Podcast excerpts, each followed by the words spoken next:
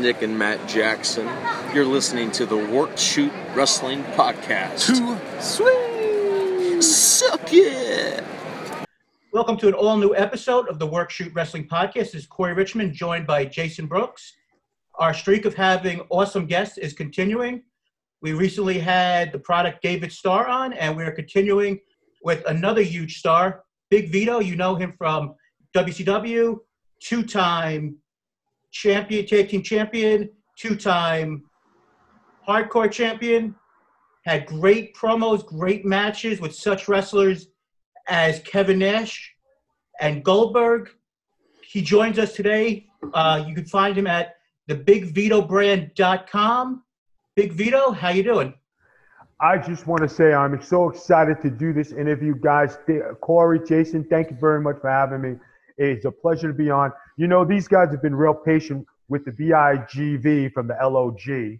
That's my street cred name, you know what I mean? But, uh, you know, these guys have been real patient. We've been trying to get this podcast going for, for quite a while. And thanks to uh, the powers to be, which is uh, my wife, the head of office, they've been able to schedule this so everybody could be on at the same time and have a great interview. Um, thank you guys for having me. I greatly appreciate you doing this for me. So, guys, whatever questions you got to all the fans out there listening to this podcast, sit back. We're going to have a lot of good questions. And, um, you know, I think uh, I used to have a, a, good slogan. I forget how it goes because I started this new thing with the BIGV from the LOG. You know, I'm the Pavarotti from Hard Shots to the Body. This Paisan who's got it going on. That fly Italian guy from SI. You know, I'm an ECW original, a two-time WCW Tag Team Champion, Hardcore Champion. I'm a member of the NYC and TNA, and the toughest man to ever wear a dress from the WWE, the one, the only, Big Vito LoGrasso from Staten Island, New York. You know, superstar in rent-a-car, movie star, and who in the hell is The Rock? Let's go, fellas. All right, so Vito, the first question I want to ask you I was going to ask you about starting off in wrestling, whatever. I, am just going to do the, the first question off the bat that everybody wants to know. Wearing a dress as a pro wrestler, tell us about that angle. How did it start? Were you okay with it? Like, tell us the origins of what happened with that angle. So it was me and Nunzio when I broke in. When I, you know, guys, if you guys don't remember, I started out in the WWF back in 1991. So I had been working on and off of that company for a very long time, and then going through the ranks and the territories, and finally winding up there 15 years later. It's like you go full circle. So when I brought me in, I came in with Nunzio. On the first night, we win the cruiserweight title, and um, you know, me and Nunzio became a tag team, and then they uh, wanted to separate us. So they were co- trying to come together with something that could be for me. So they were throwing around a lot of ideas and they came, uh, Stephanie and Vince came to me and they said, How would you feel about wearing a dress? So I says, uh, You know, I said, I, I guess it'd be okay. And they says, You think you could do it every day? I said, Yeah. I said, At the time, I says, Well, one on one, I know I can handle myself. Six against one, uh, I might get my ass kicked, but I'm going to take two or three with me. So I show up to wear the dress. I total kayfabe, total, you know, total, you know, everything for the business to make the people believe because back then, if you don't make them believe and you just shoot, you go in in a suit and tie to work, you go out and wear a dress Saturday full of shit. But I wore a dress everywhere. You know what I mean? I traveled in it. I did everything in it. So the people were like, wow, he really is living it. He's doing it. So with all the vignettes, everything, the people believed, the people got behind it. It was a great experience. I, I got to tell you guys that, you know, if you're ever thinking about you're in a slump where, you know, with the ladies, throw a dress on because the chicks dig it, man. chicks dig it. I'm telling you, there are freaks out there. You know, there were married women, old women, divorced women, on the side women, right? And the thing that sucked was that when I went home and I put my regular clothes on, nobody would even look at me. I couldn't get a sniff. It's a shit. I'm in a slump. Let me put the dress on. Bang, there it was. Ten numbers in my phone. You know, I was a Mac Daddy. Yeah, but uh, it's it was a good thing, man. Uh, I gotta say, it was my personality came out. I was smiling. I was happy. I was enjoying life. You know, it was the greatest time. I was the most recognizable pro athlete, you know, in sports. I got to do Playgirl magazine. You know, I got the centerfold very tastefully. Uh, I got to hang with a lot of great people. I got to do a lot of great things. And, uh, you know, it was, uh, I was, it was very sad when I had to end it and they told me it was over. I went home to empty my closet, and I had more women's clothes than men's clothes. Why did it end? Michael Hayes came in. He was the new writer of SmackDown. And because of his beliefs on certain things, he didn't want a guy in a dress on his show, so they ended it. That is the truth, and that's the way it was. Wow. If you read between the lines, you guys would, uh, you Yeah. know, understand where I'm coming from. Yeah. So uh, that's why it ended. Wow. That's pretty crazy. That you, uh, when you were in WCW, you uh, you split the uh, the hardcore title with uh, your partner, uh, being defended with the the Freebird rule, and then all of a sudden, a member of the Freebirds decided to basically kill your push. Kind of uh, interesting on that on that end. But uh, what you brought up Vince McMahon a, a moment ago. You worked in WWE, WCW, ECW. Three major people in the industry you you had created for you: Vince McMahon, Paul Heyman, and uh, Vince Russo. I know this is kind of a loaded question, but what would you say would be like the differences or the similarities of working with those three of the most creative minds, you know, in the industry? Paul Heyman is a motivator, right? So when he motivates you and you get there to the show and you get into your, you know, get into what you're doing and you know, the realm of things. Being at ECW was a, a cult following and it had a great, you know, a lot of great fans and a lot of great things. You know, we had a lot of great wrestlers come through there and we had a lot of talent. If there was money back in it and we're able to float on TV, maybe it would have stayed stayed open a little longer, which I think it would have. You know, but Paul Heyman had a great vision. He saw it through. He stayed open for a long time. And, uh, you know, the best thing about Paul Heyman is a motivator. When it comes to Vince McMahon, you know, he's in business for a long time and he's he is where he is because there's one rule. Whatever Vince says goes. Nobody discuss, you know, argues it. If you don't like it, you know, okay, then you're not on board with Vince. And as you know, Vince likes yes men. Vince like guys who agree. He doesn't like the ideas or people bucking the system. And at the end of the day, it's his show, so whatever he says goes. So, in, you know, the one thing that you always were liked about Vince was that if he could do it, I could do it. So if he went out there and he got his head smashed open with a garbage can, stitches, hardcore matches, doing all this stuff, shoving his face up people's asses, then you know, can you say that you can't do the same thing? Maybe it's not that extreme, but you know, if given the chance, you know, maybe Vince would have put on a dress. Maybe people would have thought it was cool. What happens if Batista would have came out to be my tag team partner in a dress? Everybody would have said, "Oh shit, this is over. This is the greatest thing ever," right? But I mean, it's it's in that way that uh, you know, it, it, it just you know what happens. And when you come to Vince Russo, I mean, he's creative. He's over the top. He created new stars. He created created stars in every stop along the way. When he had the Attitude Era, was in the WWF. He created stars. When he went to WCW, he brought up new stars. He gave a chance to the young guys to break in, to make them people, make them players in the game. When we were in TNA, he did the same thing. He took a group of guys, he wrote storylines, he made some new stars, you know, and you talk about him being creative. And every time, you know, we look at um, wrestling today, what do you look at? You look at the old stuff. You look at WCW. You look at the WWF days. You look at the old things that were created back then because everybody finds that more interesting to what is going on today. And then when you talk about ratings, Vince Russo had all the ratings. He never had a decrease. He always had an increase. So what do you say about Vince Russo? You have to give him he was uh, he was successful in what he did. So I mean, you know, a lot of good points for a lot of good guys. You try to talk about negatives. We don't do negatives, you know, and we just bring out the positive things. Does everybody have flaws? Of course they do. Does everybody have negatives? Of course they do. But when you talk about the positive effect they had on wrestling, they were all successful and positive influence in the wrestling industry. Now, Vito, you've been everywhere, and you had a stint from 1990. You started in 90, 1990. This is according to Wikipedia, anyway. Started in 1990. You were, you know, enhancement talent WWF, WWE, WF, whatever, 91. Uh, Memphis in 94, and then in ECW in 99. Like, how did that?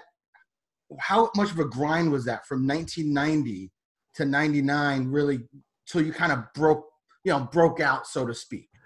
Well, when you're doing the uh, enhancement talent, you know, work when you're with the WWF, you know, everybody says, "Oh, you're a jobber," but actually, it was the best way to break in the business because you work with the stars, and if you knew how to wrestle, and you came from somebody who broke you in the business, like Johnny Rodz did for me, and they say, "Who broke you in?" Because that was a big thing back then. Uh, I'm one. I'm from Johnny's school. I'm Johnny Rodz' boy, and they already knew I was Johnny's boy. They says, "Okay, you're good." When they saw you take bumps and you're good in the ring, they all want to wrestle with you and they want to give you. They never treated me like a jobber. They always gave me offense. I did my gimmick on there. I did the Heil Hitler. I did my German skit. You know, and the thing back then, you know, when you're breaking in is you want to go from you got to get to Ribeiras in Japan and you got to go to Puerto Rico. That was the two stops. And then, you know, for you to do the territories, you wanted to go to Memphis because everybody went through Memphis. But I went to Santo Domingo where there was a territory not too many people know about with Jack Veneno. So you're talking about going from WWF TVs to um, I actually did a WCW TV. I went there. I went to uh, Puerto Rico, to Japan, to the, the Dominican Republic, uh, to doing Memphis, Tennessee, to doing Carlos Colon and uh, the WWC, you know, and then going back and forth to Japan and then getting a shot in ECW. So you're talking about making all the stops in the last era of uh, territory. So with all that experience, and then finally to get a shot at ECW, and you know, be honest with you, like I say all the time, I you know I talk to Taz, we all Johnny Rodz's boys, you know.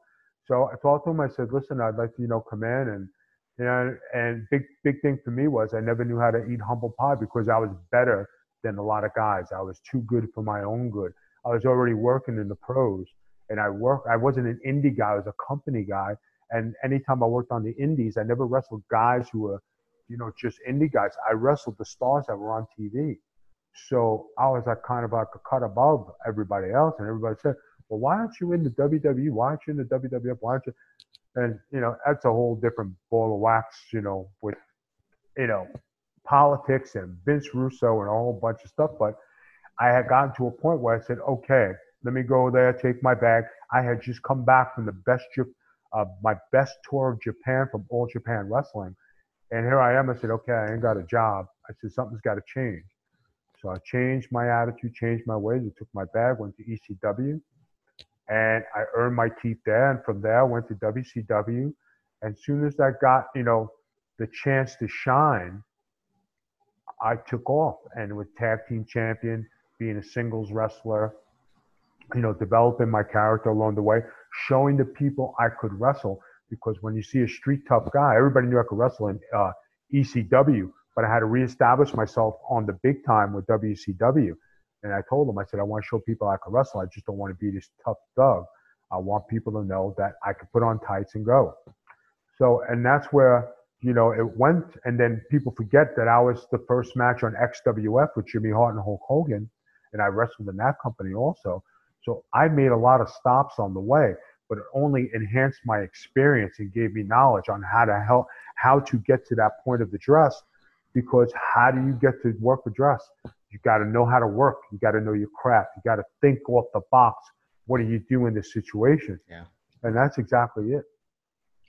Now, as when I start when we started off the interview, I said you know you faced a lot of big names when you were in WCW. One of the big names that you faced was Terry Funk, and I know in other interviews you spoke about how that was a huge match at the time.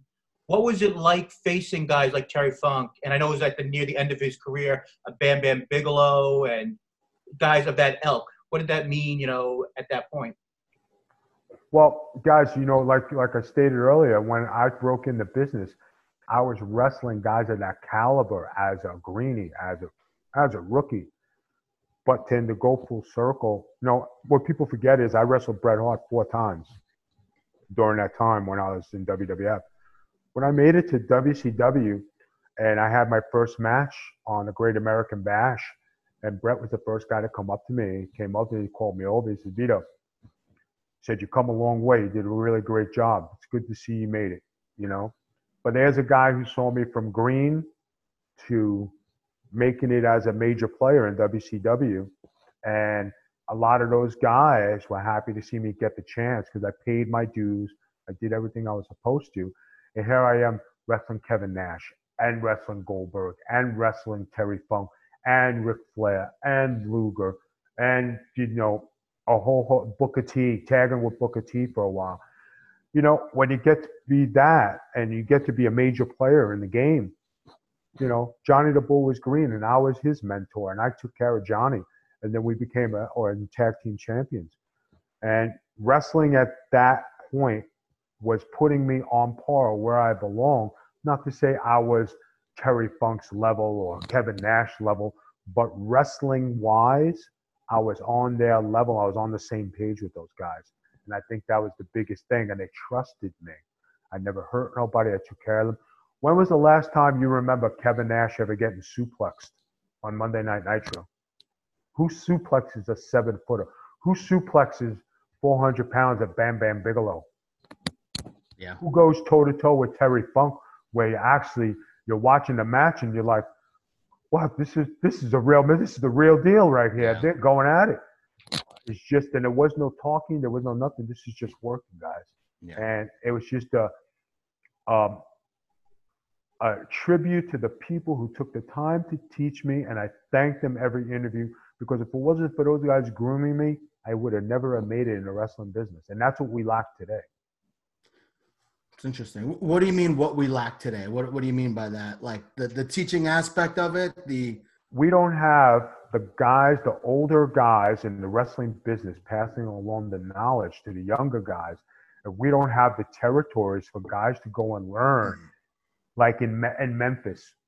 That's a whole different psychology, but you learn everything there. Going to um, to Puerto Rico, that's a whole different psychology, but you learn. You know what I mean? And learning the psychology of wrestling and working on the fly. You know, how do you get to work in, in Puerto Rico, right? Where that guy doesn't speak English, that guy doesn't speak English, that guy doesn't speak English, but you got to have a match and work in separate dressing rooms. Wrestling is universal, right? It's only done one way. So you got to learn on the fly, call it in the ring. And if you're successful, you know you, you're crap. Same thing in Memphis separate dressing room, separate dressing room. Go in there and wrestle. Got to know how to work, you know, and that's how what they taught you back then. A lot of these guys have to sit down and talk through their matches and go through every spot. But if you, God forbid, it went back to the old way, could these guys go in separate dressing rooms and go into the ring and have a match for 10 minutes? Nope. One of the things that uh, you hear a lot about today, and and of course the passing of a couple of years ago with uh, Dusty Rhodes was you know with promo class, and you're hearing about how a lot of these you know scripted promos and stuff.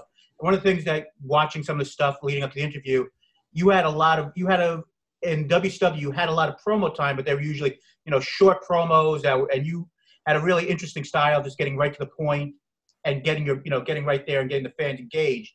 But was that one of the things that you learned in wrestling school with Johnny Rogers? Something that you picked up in W in ECW and on the road? How did you get your promo style? This promo style was done, you have 30 seconds. Got to get your date, your time, your opponent, make your point.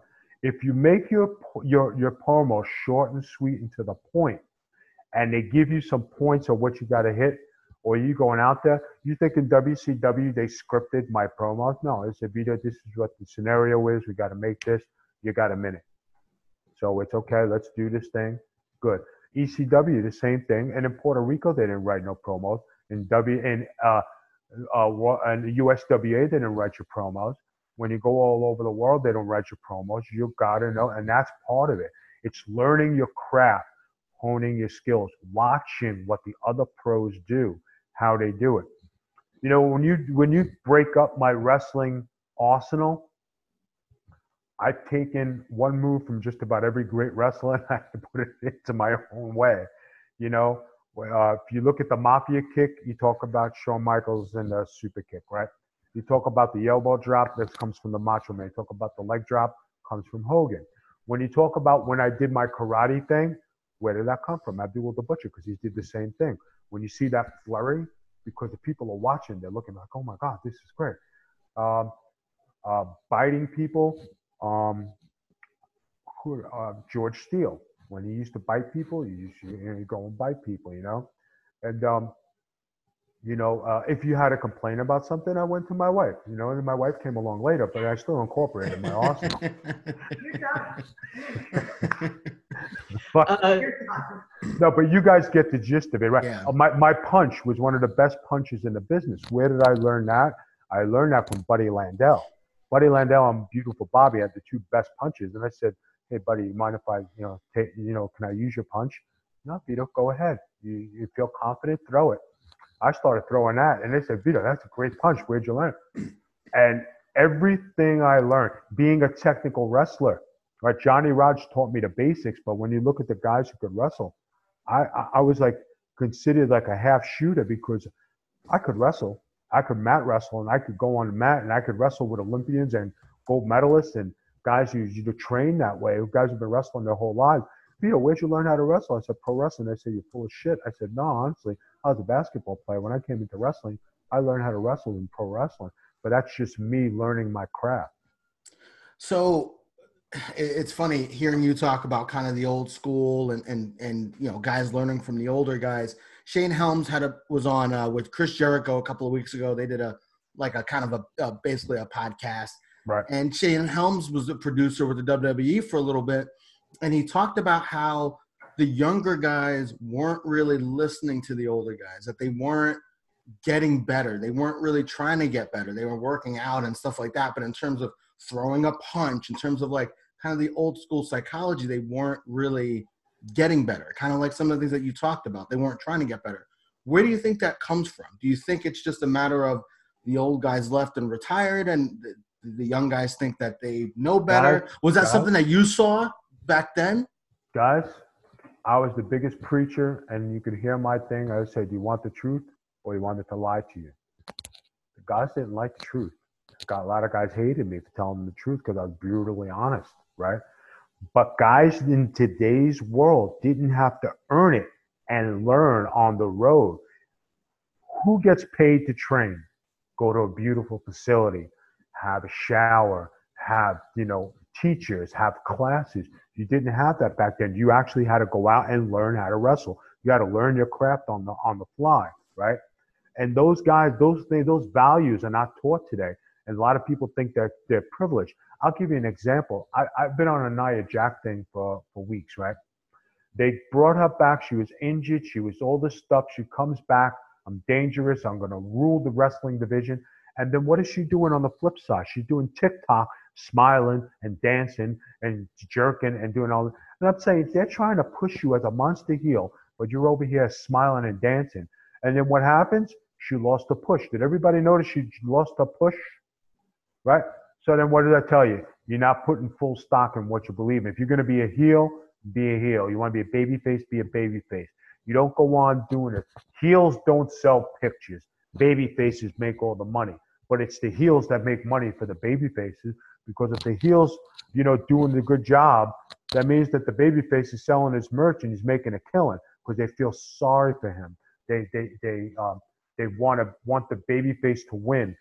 Like Cody Rhodes, and today they brought Cody Rhodes to the title match with uh, Lance Hoyt or Lance Archer with Jake the Snake Roberts, right?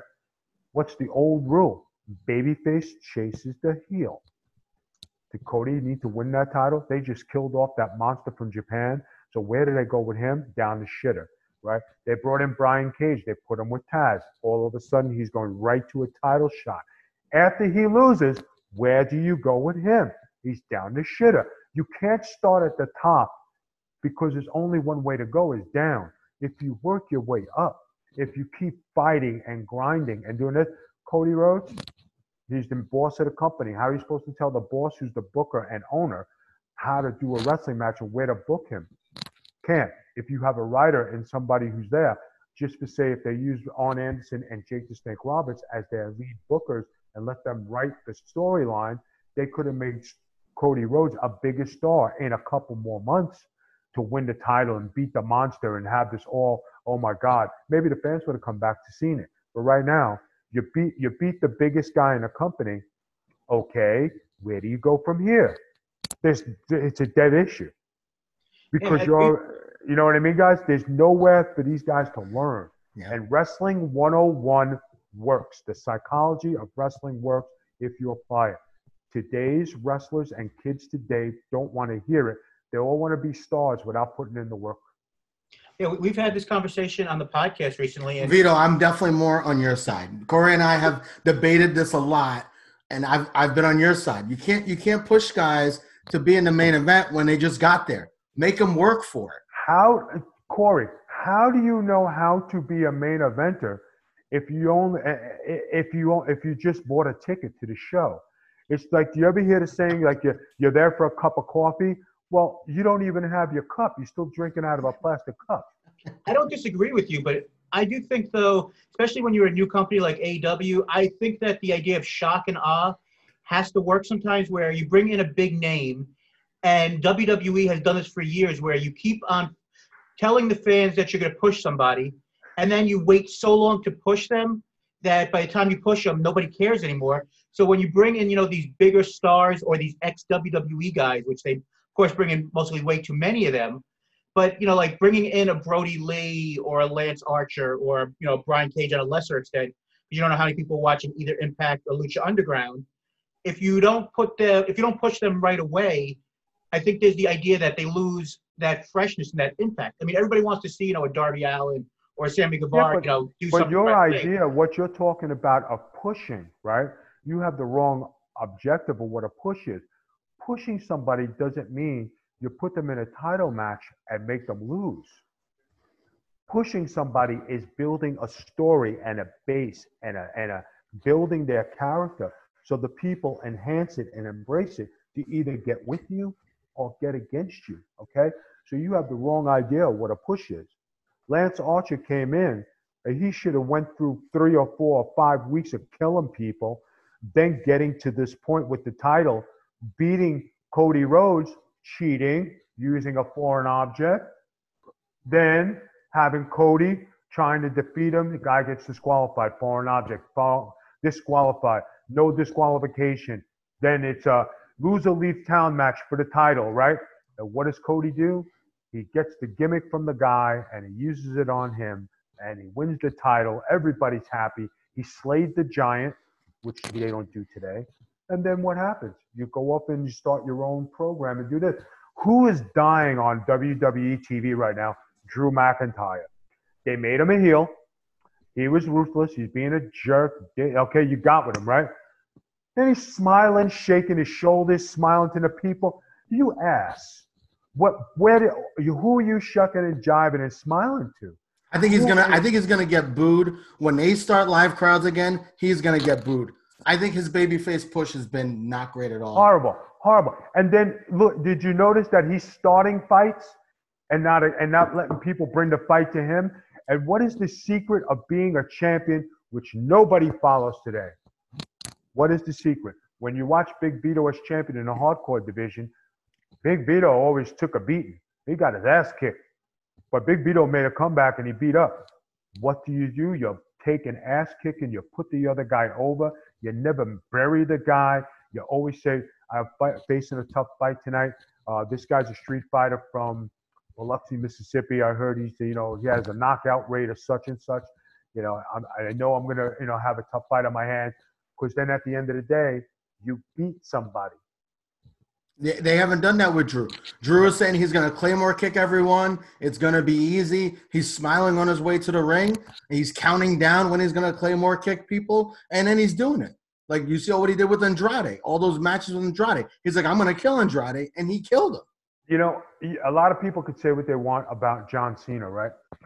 When the smartest thing you could have did with him, and what people didn't do, right? Um, Roman Reigns buried John Cena on promos, right? AJ Styles buried John Cena on promos. They didn't like him because he did this and did that. But these guys, when you go out there, right, instead of saying, you know, John Cena, you've been on top of the mountain for a long time. You're a 15 time world champion. You have a numerous amounts of belts. You've got the, you have the best KO rate. You've got the best winning percentage you know, all the things I want to be in the WWE. I want to beat your record. But first, I have to beat you. You just put John Cena over. So now John Cena can't come back and knock you. He can't come back and make you look small or embarrass you. You put the guy over. So now John Cena, in turn, has to put you over and can't insult you, berate you like the famous AJ Styles promo or the famous Roman Reigns promo when I'm still here because you can't do your job. Right? But it was true. Yeah, I mean, it's What? a tough thing. I'm sorry. Uh, Yeah, okay. it's a tough thing where we've had this discussion many times on the podcast where the basically the last star the WWE truly built was John Cena, and that's what 15 years ago now.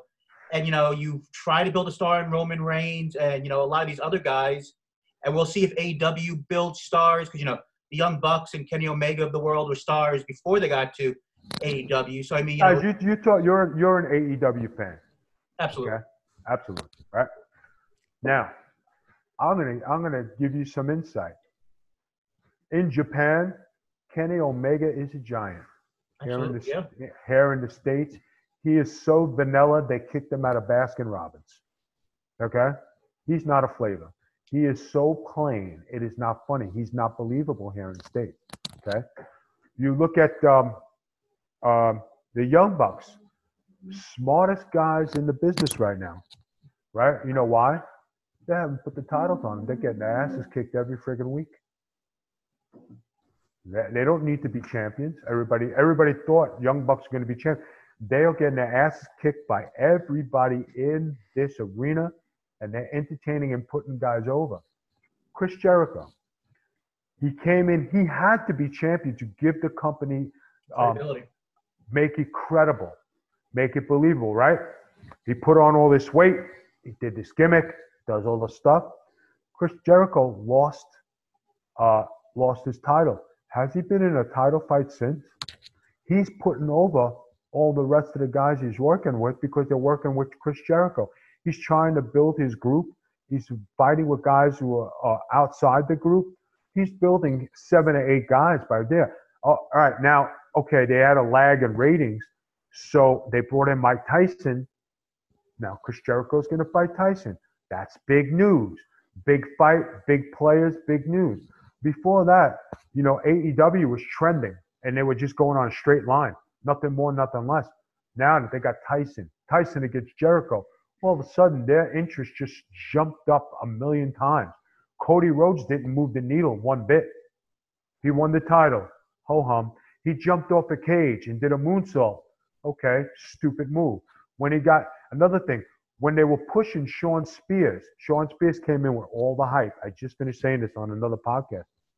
Shawn Spears hit the chair shot from hell because ever since he busted his friend's head open, the owner of the company's head open, he's been on a thing with Job City. He is the only guy to do jobs with a manager in wrestling right now. That's, an interesting point there. I that- mean, that, that, that, that is. One thing that I just I'm sorry, Jason. Uh, one Go on. thing that is interesting when you brought up before with Cody and the Bucks and Kenny Omega, I do think though I, I agree with you that going back from it, Lance Archer should have won the title. You have the heel the champion, but I do think that one of the major differences is that Cody had lost every feud that he was in leading up to him leading up to that, and I think at a certain point, especially if you're going to go and have your company be an idea where you're showing records which you could say is right or wrong, you know, professional wrestling. But you know, Cody basically loses every feud. The Bucks have lost pretty much every feud. Kenny Omega, as you said, is you know as vanilla as all can be because he's not you know the guy. So at a certain point, I think the these the EVPs, whatever you want to call them, of, of AEW, have to stop putting over everyone and, and actually remember that they're stars themselves. But the, the, the company's only been around since September, Corey. Like they they just started. That that's where we that's where him and I disagree. How could you say they're stars if the only two guys who were major stars coming over were Jon Moxley and Chris Jericho? Co- Cody Rhodes was a flop in the WWE. He had six different gimmicks he couldn't get over. You're saying he's a star.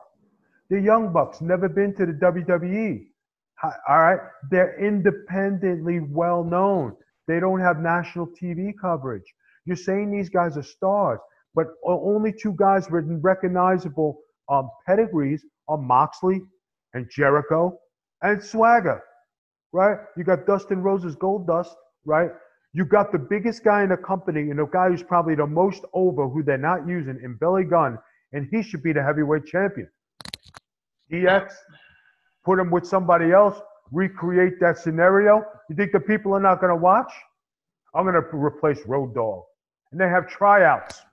Go ahead, Dude, man. Now, Now, uh, uh, what- solution in, in a, for a long-term, you know, causing a long-term uh, problem of, you know, where we just going to put the younger guys like the Darby Allins and the Sammy Guevaras, you know, longer and longer to uh, you to care about them. You know, if you continue to have a Billy Gunn or those But- type of guys, you know, But people are, but people are caring about them in the small role. You're talking about guys who are small fishes in a big pond right now, who have no TV credibility.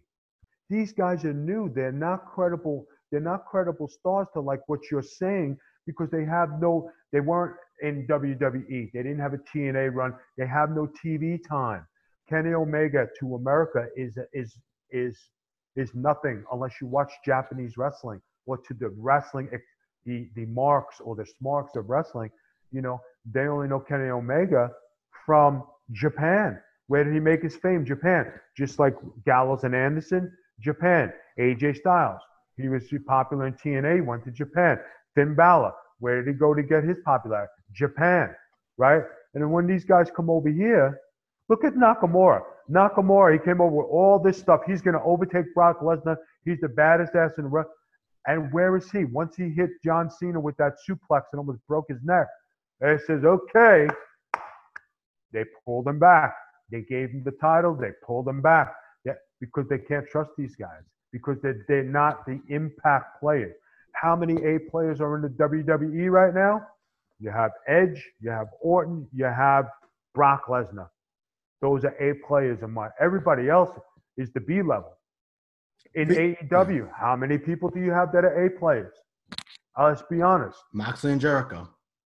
right? And uh, and when you get in uh, programs with those two guys, the people are gonna watch. The rest of the card, they're not watching. Jericho is taking eight guys with him every time. They're trying to make guys. That's interesting. Uh, Vito, you you said a couple of times uh, like how if a wrestler is not careful and they're they're injuring people more, that maybe their push will be they'll be they won't be pushed. Did you see that ever in your career where you know a wrestler was going to go on a big run, get a big push, but maybe they weren't the most careful workers with others, and they were they weren't pushed as a result? guys when you when you think about hardcore stuff and you think about that kind that stuff you think about ecw right Sure. how many guys actually got hurt on that roster that you could remember maybe vic grimes falling off the scaffold that was extreme right Yeah, other than like insane, right insane. other insane things but you talk about guys who wrestled hard we wrestled safe. We didn't hurt each other. There were some hard hitting matches in there and there were some good impact shots. But at the end of the day everybody was walking out of that. And that was the extreme right? You talk about today when these guys are trying to emulate and do these crazy dives and crazy things. They don't know where they're going to land. They don't know what they're doing. That's because these guys never learned the craft of doing a hardcore match they never learned the craft of perfecting their the, these moves you know, when you do a hardcore match, it isn't bang, bang, bang. It's wrestle, pick up a toy, wrestle, pick up a toy, wrestle, pick up a toy. You know what I mean? You can't bang somebody the whole time. You know what I'm saying? And like when you do that, like I don't know where I rank on the greatest hardcore wrestlers of hard uh, of all time, but I would hope I'm in the top 20 because I never killed nobody, and anybody I well I might have killed some people, but I mean. But there's my wife interfering again. She, probably, she just got her divorce papers from the from the delivery man.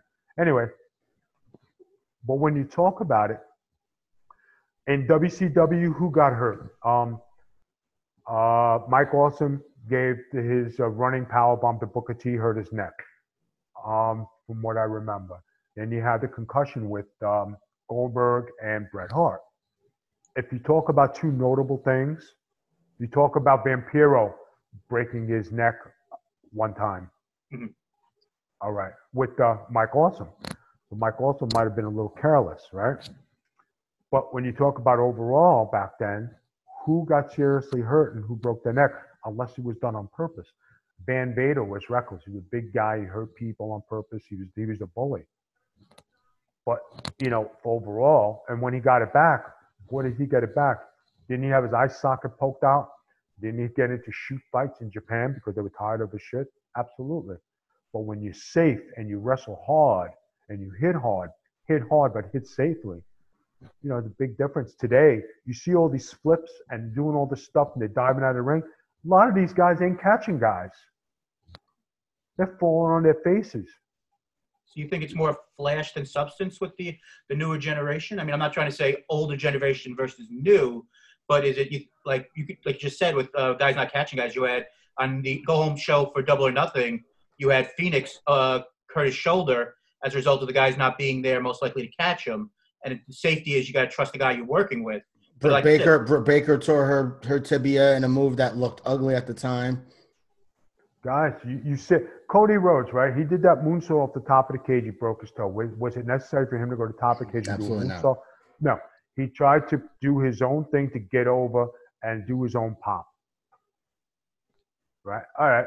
When he did the 10 lashes with the with the MJ kid, right? MJF, yeah. Did he need to do the 10 lashes thing? Or is he trying to be tough? He's trying to prove. When you have to try to prove that you're tough, you're not tough. When you go out there and you're a tough motherfucker, hey. Now, did it was there ever a time when you said Vito LoGrasso was not tough? You just looked at me back then and you said, man, that guy's tough. You know, even in a dress, man, that guy's scary. I mean, he looks good, but he'll kick your ass in a dress. But I just had a tough persona, and that's the way I came across. There was not, I was not a slouch. But a lot of guys don't have that art. If I can't go in a building, I just said this the other day, talk, it's swag, fellas.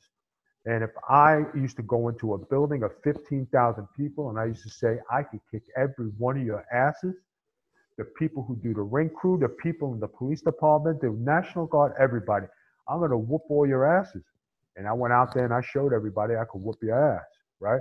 When I crazy, when I caused that uh, riot in Nepal, I went out there, 25,000 people, and I'm like, all right, these people really believe I can kick their ass. But it's 25,000, there's one in me. I don't think I'm coming out of this one, okay? That's when they got the National Guard and the Army and all this stuff. Those people believe 100% I was a badass. I, I think I think in AEW, and we could talk about the WWE too, but I think with AEW, the one guy who stands out like that is Lance Archer. Like he's the guy who I feel like that they've pumped up. Now I think I agree with you. I think he should have won the title, whatever. But that's the guy I think seems like that guy could fuck somebody up.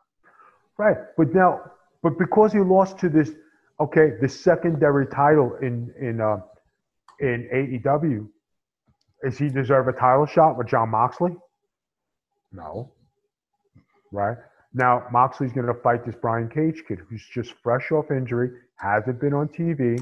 You know, Brian Cage reminds you of EC3, good body, but he can't work. I don't think he's a good. I, I, it's not believable. He's not. He's not that A play. He doesn't have that oomph factor. Great body, great look. You So put you him with Taz. So Go you ahead. think that uh, when it came to Brian Cage, it was just because I've heard this multiple times from people that Brian Cage and like uh, Pentagon were guys who were helped extremely by editing from Lucha Underground, and when they went to Impact and they had to do uh, more live, they showed a lot of their flaws. So you think it was more like a Lucha Underground with the editing that made him look so good? Guys, when you, you, you guys see, but my point exactly is these guys are not learning their craft on the road. They're put in these spots. How do you know how to be a main eventer if you don't know how to wrestle and work in front of a crowd and get to that level? It's a process. Perfect example. You just said it. He was good at one indie promotion. One. Go to Impact, down. You go to uh, you're coming into other places, you're down. Right? They have another kid. Uh, who's the kid who they, they brought in? He's from Ring of Honor. They brought him as a hitman. the Hawaiian kid. Jeff Cobb. Okay. They make a big fuss about Jeff Cobb. What, he's the next. He's the other version of Brian, right? Okay. What, what's what's so great about this Jeff Cobb guy? He's a wrestler. He could wrestle, but when you look at him, he got on AEW. Very plain. Very vanilla. There's no aura about him. There's no oomph about him, right? All right, I think that's a good place to uh, stop part one of uh, this great interview with uh, Big Vito. You can check out Big Vito at the Big Vito brand on Twitter. And you could also check out Big Vito on Twitch at twitch.tv backslash the Big Vito brand. And of course, check out Big Vito on his homepage at thebigvitobrand.com. And of course, uh, check out us on Twitter at WorkShootPod and subscribe and rate on wherever you listen to podcasts Apple Podcast, Stitcher, Spotify. And be sure to do the same for our sister podcast, You Don't Know Jackie. Not sure if I agree with Vito about pushing uh, Billy Gunn, Jay, but One the one thing I agree with him more than anything that he said is the Drew McIntyre thing. I think he was this badass guy, and now he's like this goofball. He's got this. He's he comes out and he's he's he's too cool for school. I think I think when he when they when there's a live crowd, the fans are gonna boo him. Not immediately, but I think they're gonna boo him sooner rather than later. I don't think the fans want a baby face who is. They either want a total badass who's who acts like a badass, walks like a badass, talks like a badass, or they want a Daniel Bryan guy. They don't want this in the middle. I'm sarcastic. I'm a sexy Irishman. Like who, who cares? I don't know. So anyway, all right, buddy. Good interview.